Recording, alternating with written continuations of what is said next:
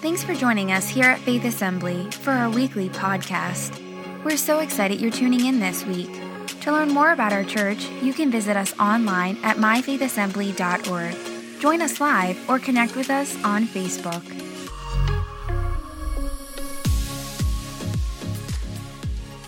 Good morning. Well, sorry, good afternoon. I lied. It's afternoon. You, you're one of you're we are those people, right? You went to church in the morning, stayed so long it became the afternoon, right? So we kind of cheat a little bit. We start 10 minutes before or quarter till. Although some people, that means 15 minutes before, just making sure that quarter till thing makes sense. Anyway, hey, how y'all doing? well, hope you're doing well and uh, welcome to church. I, man, I, I just, I hope today that someone here uh, and if not just somebody, I pray all of us have a whole new perspective. Part of the worship, I almost wanted to say, Michonne, tell everybody to stand on their seats and just stand up. Uh, and you say, why? Because I just feel like the Lord said, I want to show you a new perspective. I want you to see from a different place. I want you to see from, from not from where you've been. That's a new horizon. Where you've been standing, you've been seeing the, the, the line, the tree line this way. But I want to raise you higher and see something altogether different. And so uh, um, we didn't have you stand on your chairs because that could be a liability and a danger. And uh, uh, I, no, the Lord would, would protect. But man, I don't know. When you leave here today, I pray you leave and see things differently. Amen. That God give us a whole new, fresh perspective. Um, so glad to see you. I, I want to give just special uh, honor and recognition to our brother Jack. I know we're friends, so you'll have to forgive me already. I didn't ask permission. But your birthday on Tuesday, and I'm just going to say it because you are faithful and here, 83 years old, serving Jesus, sitting in church every Sunday. Happy birthday, Jack! God bless you. What a what a brother! Just. Uh, and that's so so inspiring and uh, love uh, love the house of the lord love what we get to be a part of. Uh, speaking of honoring um, man i i don't know if you know this but our our junior Bible quiz team, JBQ. Uh, they competed yesterday in uh, their first match of uh, junior Bible quiz, and this team, our faith kids, took first place. Uh, they they quizzed out. They've done. They're they're hiding the Word of God in their heart, growing, and uh, just so grateful for the the leadership there, and excited for what God is doing. And uh, shared, uh, uh, we, we learned this week within the, the youth ministry that there was a student who had uh, made a, a, comment this week, just a, a, testimony sharing what God has done. They had uh, had suicidal thoughts, came to youth group, connected at youth group. One of the youth leaders prayed with them, and their report is they have not had those thoughts ever since because that is the power of God, the love of Jesus Christ. That is what the power of the gospel it sets people free. Amen. It's a new horizon. Maybe you should stand on your chair. I don't know. I'm just kidding. Uh, God give us a new perspective. Well, um, we're so glad you're here. We are uh, wrapping up our last week of prayer and fasting, our 21 days uh, will, will be this last week. We'll wrap that up on Sunday. And, and if you've been able to participate, or, or maybe it's new to you, this is a, a week. It'd be great to kind of join in. It'll lead into our refresh weekend, Friday, Saturday, and then Sunday uh, uh, here in our morning services. Uh, we're going, going to conclude our, our weeks, our 21 days of prayer and fasting with communion next Sunday. And so I just so significant as we uh, gather as the body of Christ in remembrance of what Christ has done. Because how many know we have nothing except for the work of Jesus Christ? Is because the cross of what Christ has made possible. We have hope, we have salvation. That's why we can sing, Hello, peace, hello, hello, uh, love, hello, hello, joy. It's a new horizon. I don't know all the words, I just know they're in there. So uh, it's still a new song to me. But how many, how many know it's good to learn new songs? It's even good to sing new songs, write new songs, and um, you can write your own song. Other people might not want to hear it, but you should. It's, it's okay. Hey, uh, I want to look in uh, Isaiah chapter 38 as you're looking there. Uh, our series called Pure Fire. Uh, our theme verse out of Levit- Leviticus chapter 10, verse 3. Uh, the Lord says, I will uh, display my holiness upon those who draw near to me, those who come close to me, and I will display my glory on uh, uh, to all men, to all people. And so that's been our prayer in this new year, just believing this is a year of display, God displaying His glory. And um, I want to look in Isaiah 38, and from this premise and, and recognition that in order for the fire, pure fire, to burn brighter, to burn hotter, it needs to be stirred. something needs to be in motion. There needs to be a stirring in the fire. And um, uh, in order for us to come near God with pure fire, we've got to make sure that we're burning with the right stuff, that the, the, the right things, that we're burning uh, the right things or we're moved by the right things. Uh, I want to look at the life of Hezekiah. He's the 14th king in, in Judah's history.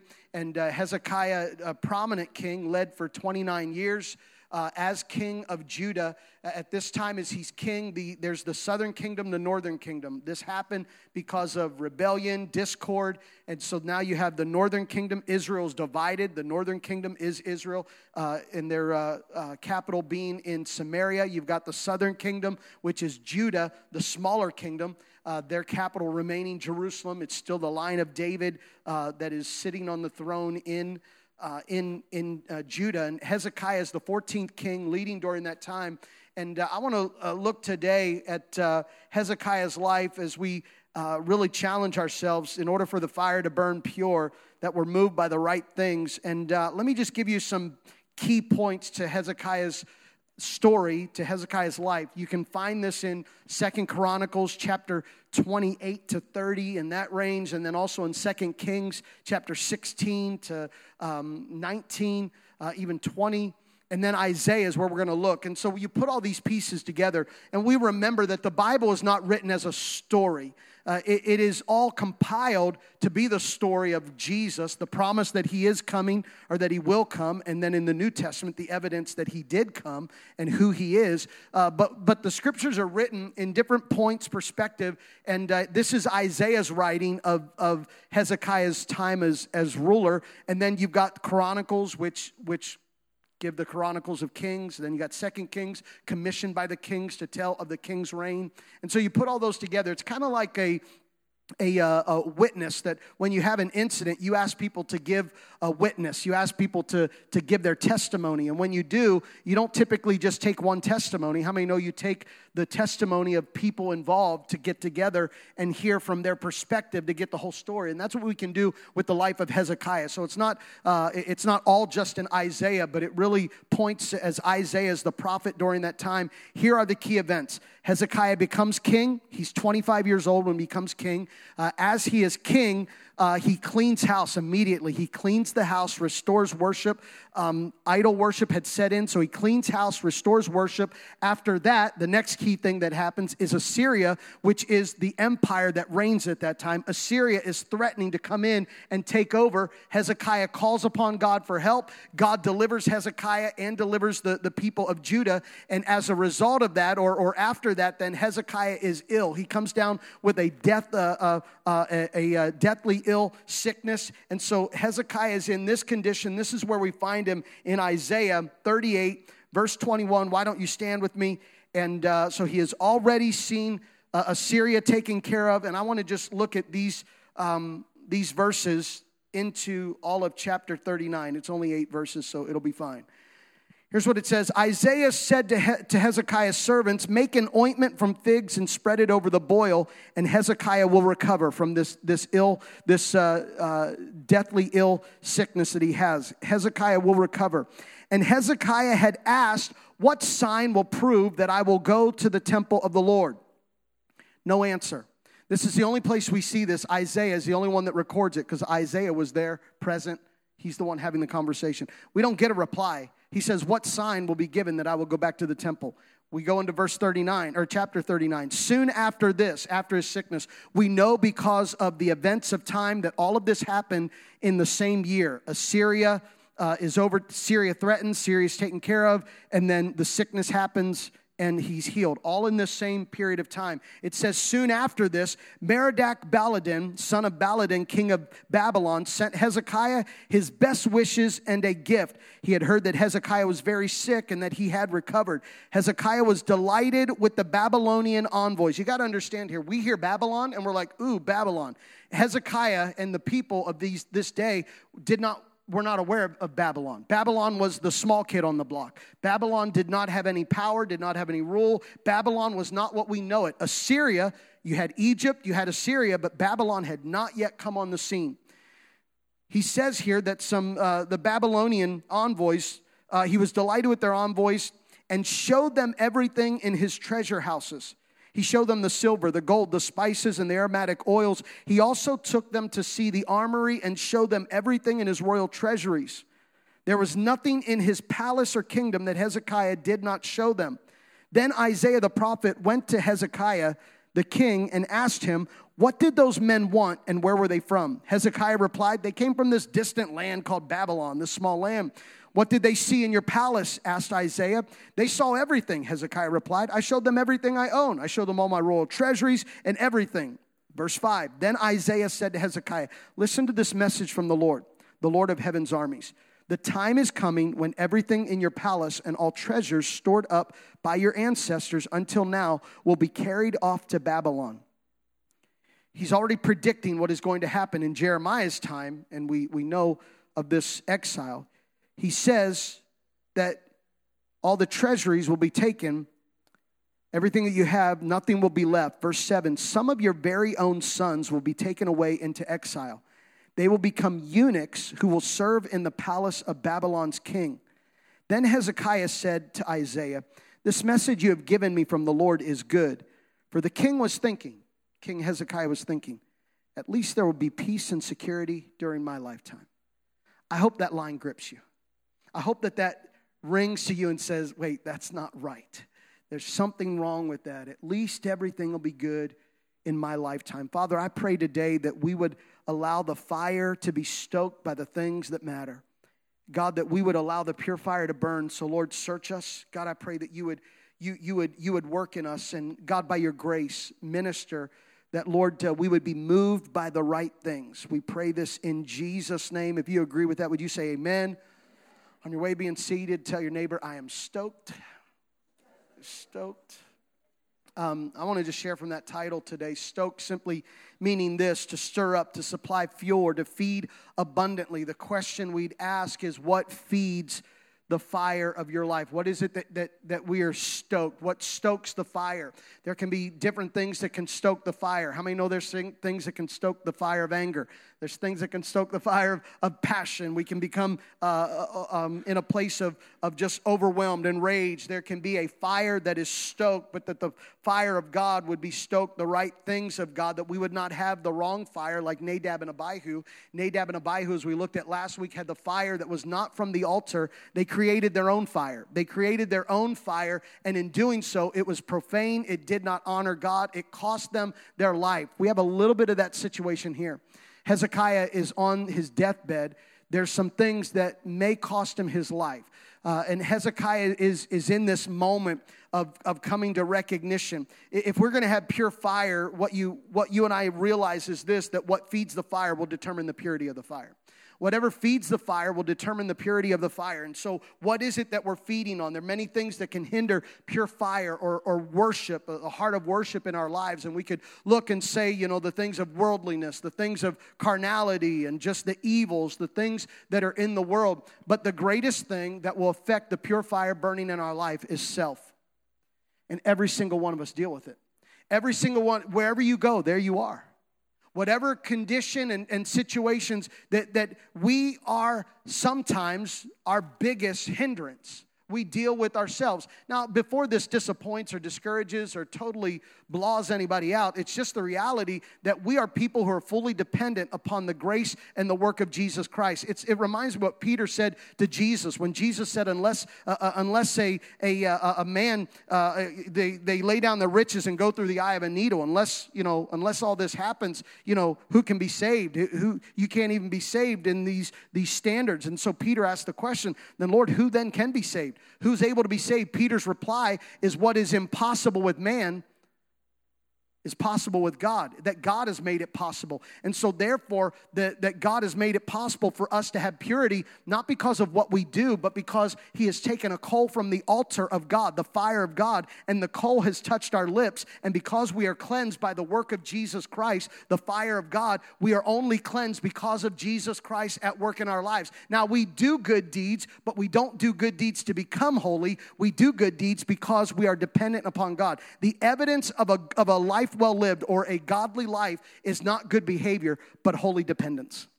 The evidence of, of a godly life is not good behavior or, or, or a life that is, that is well lived or, or lived in righteousness is not, is not good behavior, but a life that is solely dependent upon God. It's in our dependence upon God that good behavior is produced. It's this dependency that we become dependent upon God on a daily basis. This is why Jesus uttered the word so crucial, so important, that we must take up our cross daily.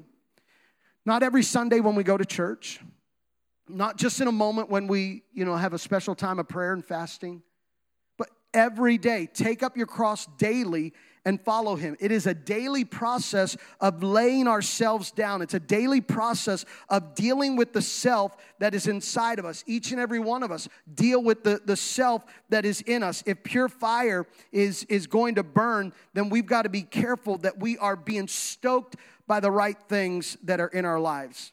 Hezekiah is the best king who has ever served up to this time, well, until David. He's from the line of David, the 14th king. He is, he is a great king. The scriptures even say of how significant he was as a king.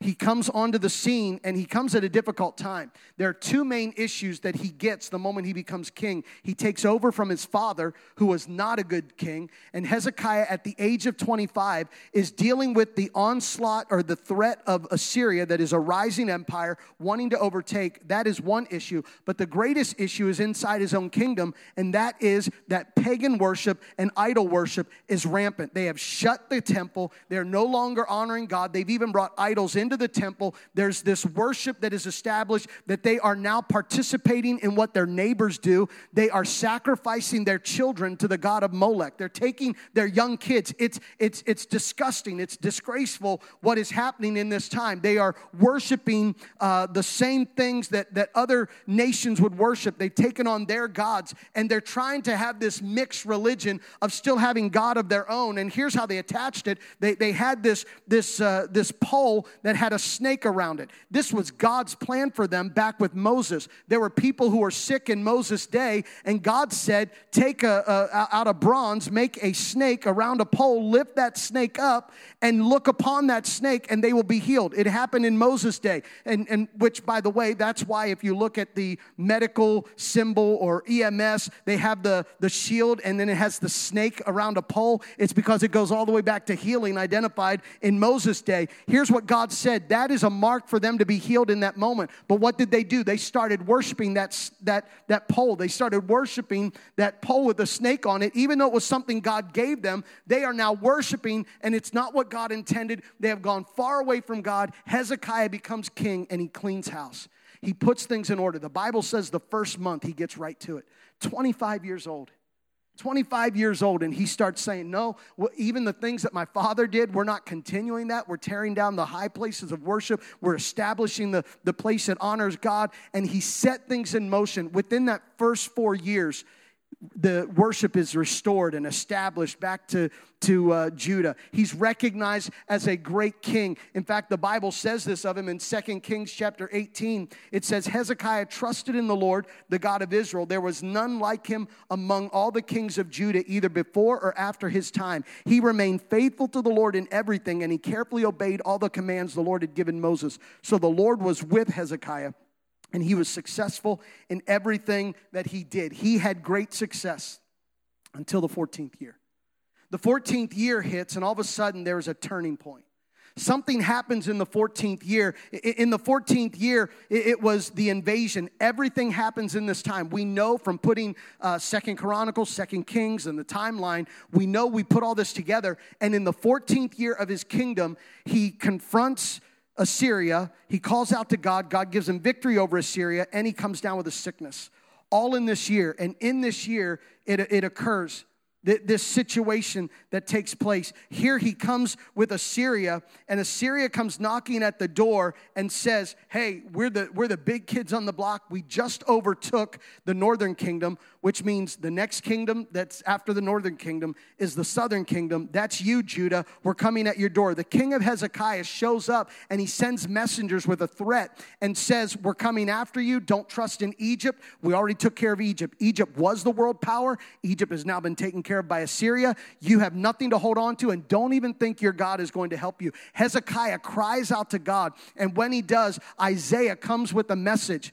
And as Isaiah comes with the message, he gives him a sign. He says, and this will be a sign that God will deliver you, that God will cause you to have victory. He tells, uh, he tells Hezekiah, don't even worry, that God is going to take care of the army. He's going to send the king back to where he came from, and his, he's going to get killed by his own people back where he comes from. This was the message from uh, through Isaiah to Hezekiah that God is, is announcing. He says, and this will be the sign. The first year, you'll eat the fruit that is here. The second year, the fruit that comes from that. And in the third year, you will have roots that will grow deep and you'll reap a harvest. Here's a sign. Well, it happens just the way the Lord says except that before it happens, the king comes back with a letter. And the letter is this, this letter of threat saying he's going to overtake. What is significant is that Hezekiah takes the letter, and the Bible says he doesn't even open the letter. He takes the letter into the presence of God and lays it before the Lord. And as he lays it before the Lord, he's, he's saying to God, God, you know the threats, you know what is coming. God, you're able. And he puts it before God. Can I just say, some of us need to quit reading the mail that the enemy sends us? Some of us need to quit reading the mail that the enemy tries to bring and telling us what, what he's trying to say. It's you're never going to be healed. You don't have what it takes. I'm going to overtake you. Your family's not going to be saved. There's you, we got to quit reading the mail, and instead of opening the mail, we've got to take in the presence of God, take captive those thoughts that lift themselves against the knowledge of Jesus Christ. Here, Hezekiah takes the mail into, into the Lord's presence. The God speak God speaks this word of, of deliverance, and it happens just like God said, just as Assyria is about to come in and take over. The Bible says that the Lord sent an angel, and that night defeated a majority of the Assyrian army. The Lord did it. And then, as a result, the king of Assyria gets a message that he's needed because not only does he have problems here, but there's problems back where his home is, so he has to go back there. When he goes back there in his palace, his own sons kill him, just like the Bible said. Here is Hezekiah taking it before the Lord, and the Lord fought his battle. The Lord sent the angels to give victory, to overcome, and then the Lord even caused his own people to take him out. Can I just say to you today, your God knows how to fight on your behalf. He knows how to fight your battles. He don't read the mail that the enemy is bringing, and all of this happens here is now Assyria is put down by the power of God. But guess who gets the credit? Hezekiah. You're the small kingdom. Does it sound familiar? A small kingdom takes out a giant. Does it sound familiar that a small kingdom that is smaller than the northern kingdom, smaller than other kingdoms around, even Israel by itself, you look at Israel today on a map, Israel is small. It's the size of New Jersey. And so the southern kingdom of the size of New Jersey just took out the Assyrians. That is a miracle.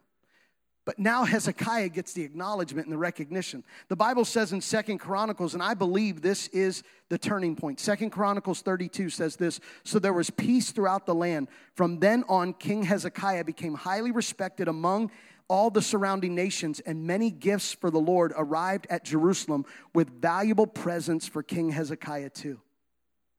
How many know success will always indicate what's on the inside of you? Here's what we often think well, I don't have to worry about that because that's for the successful people.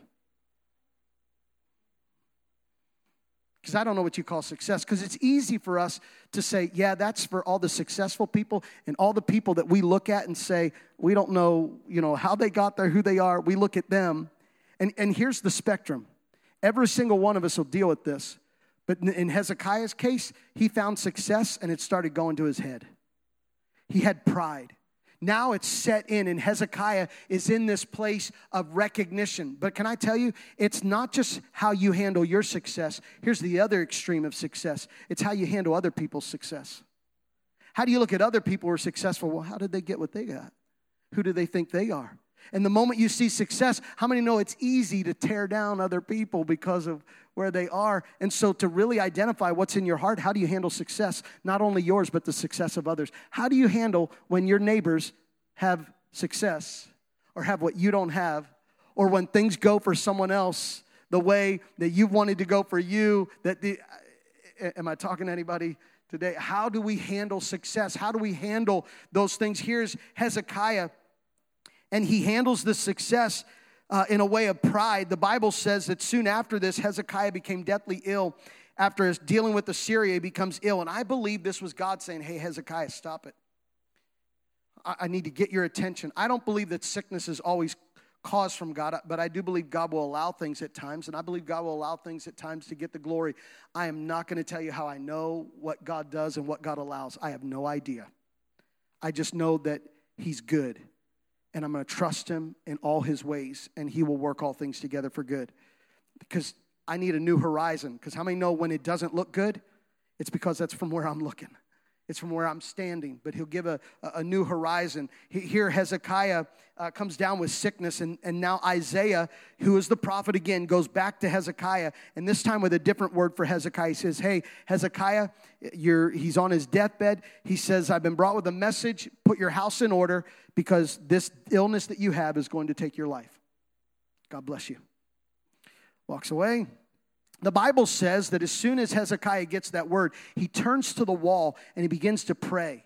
He begins to ask God for mercy. He asks God for, for, for deliverance. He asks God for working. He, he, he begins to cry out to God. The Bible says that he began to weep or to weep. And before Isaiah even left the courtyard, the Lord says to Isaiah, Return and go give Hezekiah this new message. And here's the message the Lord has seen your, has heard your prayer, and the Lord is now granting you 15 more years. So the Lord gives him 15 more years because God knows how to answer prayer.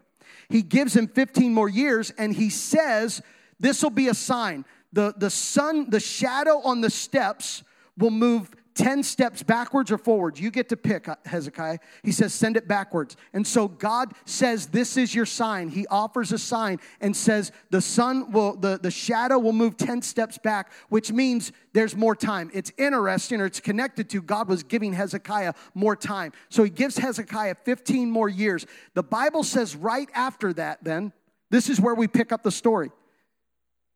Hezekiah is promised to be to recover. The Lord will give him 15 more years. Here's your sign. The steps, the sun on the steps will move 15 steps backwards. And then he says to the servants, what we just read in verse 20 or 21, um, it, it says that to the servants to put ointment on his sores, to put ointment on his sores, and he will recover. Verse 22 then, and Hezekiah had asked, What sign will prove that I will go to the temple of the Lord? I want you to hear this. This sounds so virtuous. What will, what will be the sign that I can go to the temple of the Lord? Listen, God just gave you a sign that He's going to restore 15 years to your life, and the sun is going to, the, the shadow on the steps is going to push 10 steps back. But now, Hezekiah, it's not enough for healing. He wants to know when am I going to go to the temple? You can easily read over that. It's only in Isaiah that you find it. You can easily read over and be like, oh, he wanted to go to the temple. No, it began to indicate what was in his heart. And what was in his heart was, I'm not just asking when you're going to heal me, because what I'm really longing for is when can I get back to the temple and be seen? When, when can I go back to the temple and everybody sees me? Because I'm feeding off of being recognized and noticed because what happened to Assyria has sure tasted good. And I've been laying on my deathbed. Nobody knows, nobody sees. I'm in this place. And now, when will I get to be seen again?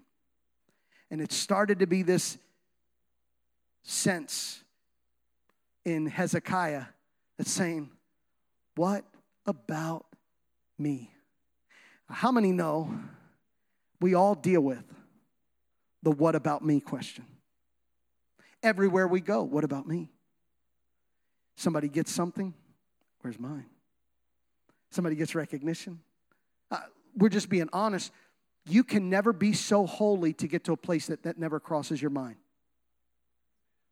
I'm going to say it again. You will never get so holy to a place that that will never cross your mind you will always be dealing with self on a daily basis to lay yourself down, to sacrifice before God, to allow God to, to let those things shift. And here's Hezekiah. He did all the great things, but now he's at a place to say, When do I get to go back to the temple?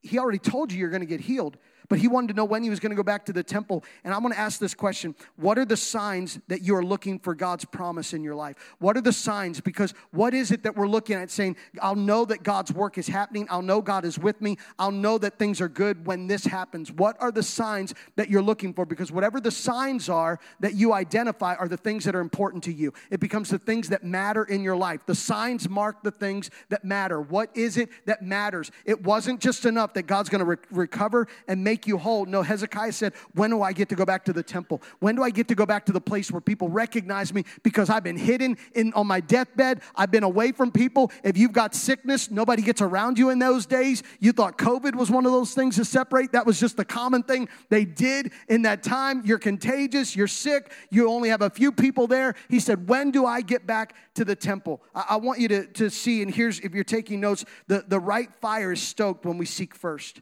What is it that we're seeking? There's nothing wrong with signs from God. God will give signs. In fact, many events in Scripture are marked with a sign. The Bible says this, and this will be a sign. You will find the babe wrapped in swaddling clothes. He says to Isaiah, This is a sign. God doesn't mind giving signs to you and I. He's a God who does give signs. He's a God that gives us signs. Here's the, here's the difference, though it's one thing for God to give you a sign, it's another thing to request a sign.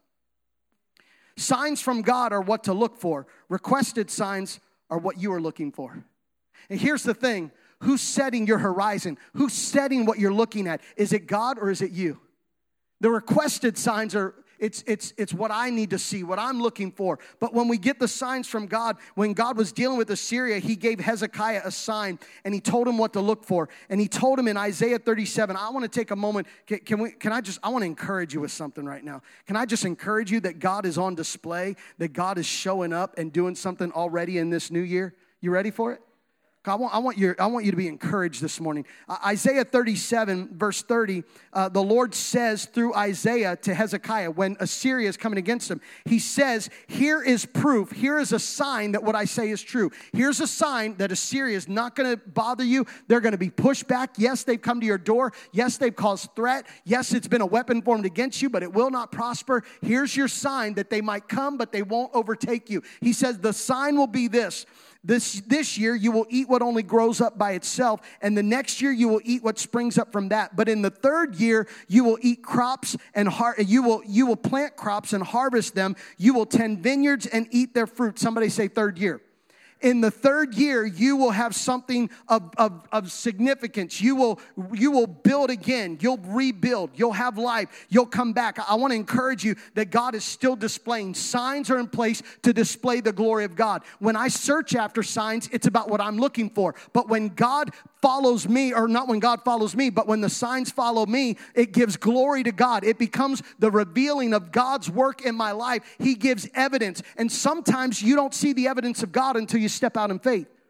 And there's a, this place of stepping out in faith. I, I want to encourage you. There is a sign, and and uh, the the Lord brought this to me this week as I was uh, just in in, in uh, a time of, of, prayer, and then I, I heard another pastor just say uh, about praying for for uh, uh, Damar Hamlin. Now, here's what struck me. What struck me was that all the world stopped. He was making a point that all the world stopped for prayer, that everybody, that prayer was brought back in, and all the world gave ignition, eh, eh, acknowledgement to a man who needed prayer, and they began to pray. Do you know that it was on that day, that was January the 2nd, what I think is significant that we've been praying, and God spoke to our heart that this is a year that He's going to display His glory. On January 2nd, the same day that we and many other churches around the world within that week's time begin a prayer and fasting. Some churches are a week, some 14 days, some a couple days, some 21 days. It doesn't matter. But in the same moment that the church began to pray, God, do something significant in this year. That night on January 2nd, the second full day of the new year, on Monday Night Football, in just five minutes left and some in the first quarter, the entire football game is stopped because a 24 year old has fallen un- unresponsive, laying on the field for nine minutes for nine minutes is administered CPR, and then in the process has is is brought, but then even in trans in transit to the hospital was having to be given CPR again. Number three, this Damar Tom, uh, Hamlin is on the field. He is now at a place of dire situation. The entire game is stopped. Never happened before, and it became a critical moment. America stopped and America prayed. I did what many did the moment it happened. I lowered the legs on my recliner recliner and I leaned in and I began to pray, Oh God, do a miracle, display your glory. And guess what? Everybody began to say, Pray for number three, pray for number three. On ESPN, there was an analyst who is on the, on the, the next day. He literally says, The only thing we can do is pray for Damar. In fact, I think we ought to do this now. I don't know if it's right. The other guy said, It's right. It's the right thing. They began right there on national live television. They bowed their head and they said, Oh God, you answer prayer. We pray because because we know you answer prayer. Would you, would you protect? Would you comfort? Would you keep? And three days after the incident, Damar then sends a note because he's able to communicate and he asks the question, Did we win? Number three was on the ground, and number three or three days later came to new life again. Does it sound familiar? I know someone in the room like, That's just a lot of suspicious. That's a lot of coincidence. I want you to know God is not a God of coincidence. And in fact, I believe today that He'll probably be at one one o'clock in the next 15 minutes, it's a very good chance that he'll be at the Buffalo Bills Stadium in that place and have some recognition. And guess what? It needs to be God answers prayer and all glory to God. It got me thinking. It got me thinking, God, if it's significant that number three was laying on the field and three days later was able to communicate, the entire nation moved to prayer. Could it be that you already started the year displaying your glory? And then I was reminded hey, there's something else in Scripture about the third year. And the Lord took me to Isaiah, what I just read. The first year, you'll eat what is here. The second year, you'll eat from that. But the third year, somebody say third year. So then I had to ask myself, God, I believe you. This is you already told us this is a display. What what, what what's going on? Third year, third year. I had to ask myself, what was three years ago? what was three years ago? What was three years ago. In fact, January 20th, 2020, this week, will mark the first case of COVID in America. And how many know the moment that happened? Then in February, the talks of it's in around the world. And then how many know the second week of March, March 13th, everything shut down. Three years ago this week. I believe the Lord, and I just heard the Lord speak to me. No, this is where I'm bringing a display because the first year, you're going to eat from what is there. The second year, you'll eat from that. But now you're in the third year, and there's going to be a crop and a harvest, and I'm going to display my glory. And He's putting the church on. The, I don't know if that encourages anybody else, but that's the word that I believe the Lord has spoken, and He's starting it even now. He's starting it even now. And so when you see the report that Damar Hamlin is on the, the uh, in the stadium and wherever he, don't uh, thank God for paramedics. In fact, we ought to thank God right now for all first responders. Why don't we just do that? Thank God for first responders.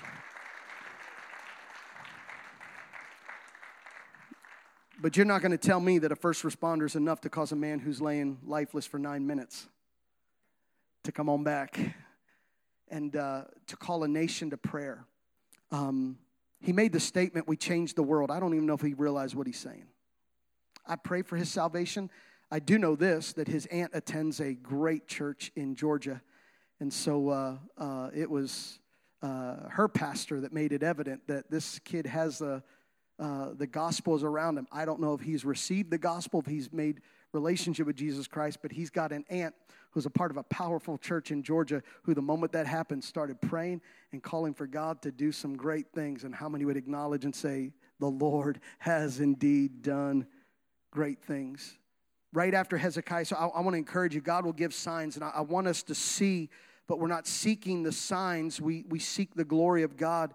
And um, I don't believe anything of that is a coincidence. And God wants to display His glory. And when we seek first the glory of God, we don't make it about us. Somebody say amen. It's not about you. Hey, Hezekiah, it's not about when you're going to go back to the temple because it's not about you. Quit making it about you. What about me? What about my feelings? What about my, what about my, I don't, what about me? How many know that's the moment the enemy's trying to feed you something? You need to take that letter.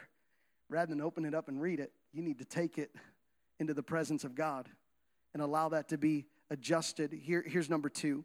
Um, number two, the right fire is stoked when we open up. The right fire is stoked when we seek first the things of God. The right fire is stoked when we open up. Here's the question What is it that you are opening up to? Hezekiah has the envoy that comes right after the Lord gives him healing, then comes a test. How many love tests? Hezekiah has a test. Here's the test an envoy from Babylon, an unknown country, is going to send well wishes and greetings. Now, in order for you and I to announce that we're coming, we usually would make a phone call, send a text. But in this time, the way they would know is they would send a letter or a messenger who would go ahead.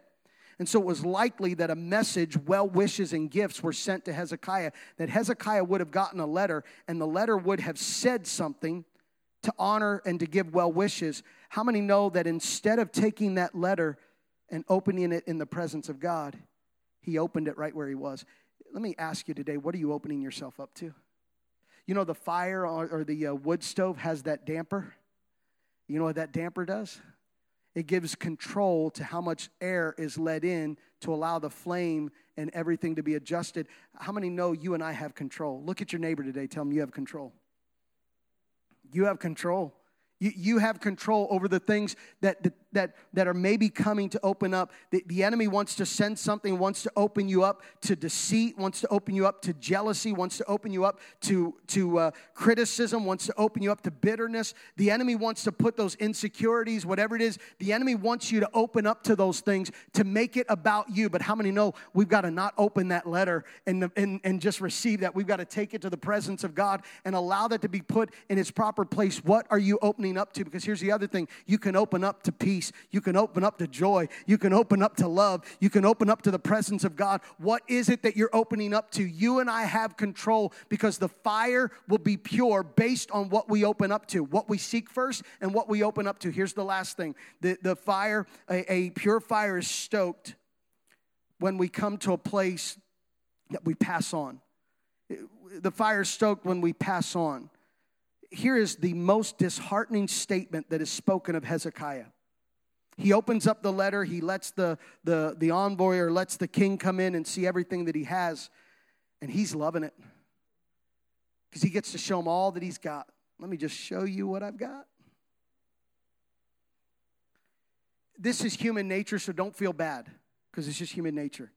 Do you know your favorite English, your English, your favorite English word is your name? Your name is so important to you that you hear it even when nobody said it. I remember when I was in school, probably third grade, and the teacher was talking about something and she used the word adjacent. I'm like, she said my name. I walked up to her afterwards. I said, Miss Miller, why did you why did you say my name? When did I say your name?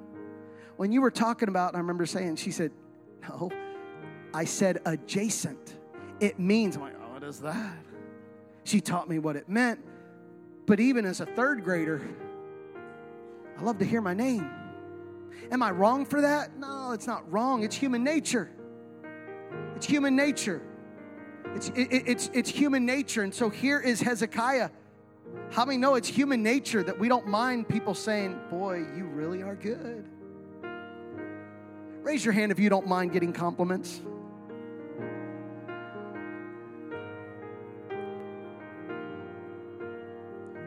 I'm afraid there's about 50% that are dealing with deaf ears right now. So, Lord, open their ears. No, I'm kidding.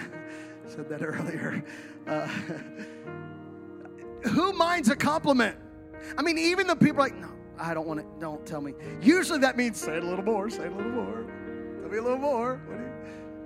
Oh, yeah, oh, stop it. Don't say that. Oh, shucks. No, it's not a problem receiving compliments.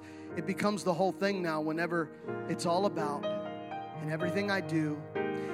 There's nothing wrong for being seen because here's the reality. The Bible says that that that Let your good works shine before God that they may see your good works and glorify your Father in heaven. Let your good deeds be done so they will be will glorify your Father in heaven. It's not wrong for being seen for go, doing good works. It's wrong when we do good works to be seen. When it starts coming into, oh, let me show you. Let me let me tell you what all I've got in the treasury. Let me tell you what I what I've got, what I've done. And and here is Hezekiah, and, and he's in indulging in this whole thing. And then in the word that comes from Isaiah, Isaiah says, These very treasures that you showed Babylon will one day be carried off in the future. In the future, they'll be carried off to Babylon, and your own people will be exiled. Some of your own sons will become eunuchs. Okay, I don't want to explain the process of becoming a eunuch. Okay, it just means you are not able to have children. All right? Hezekiah hears these words all the treasury is going to be gone, your own sons are going to serve as eunuchs. And what's his reply? The word that come from the Lord is good because he thought in his mind, at least everything will be good during my lifetime. At least everything will be good for me. Is that not a selfish statement? At least I've got, at least I'll be good. See, there's some things that not only we pass on because the way that we handle things today get passed on, but there's a moment that we need to learn how to pass on some things. My my uh, son and daughter-in-law were on uh, Pictionary, the game show, and uh, didn't even know there was a game show for Pictionary. I knew there was a game Pictionary. They were on the game show, and and so we're watching them on TV and watching them on this game show, and and all of a sudden, the one lady, the other team, they have to draw something, and she can't figure out how to draw it. So guess what she said? Pass.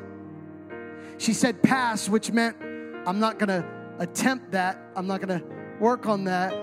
I'm to pass. I wonder if there's some things in your life today that the enemy's bringing and saying, here's a letter. And some of us need to learn how to say, I'll pass. I'll pass. Rather than engaging in the enemy's enticement and what he's bringing, no, I'm, I'm going to pass.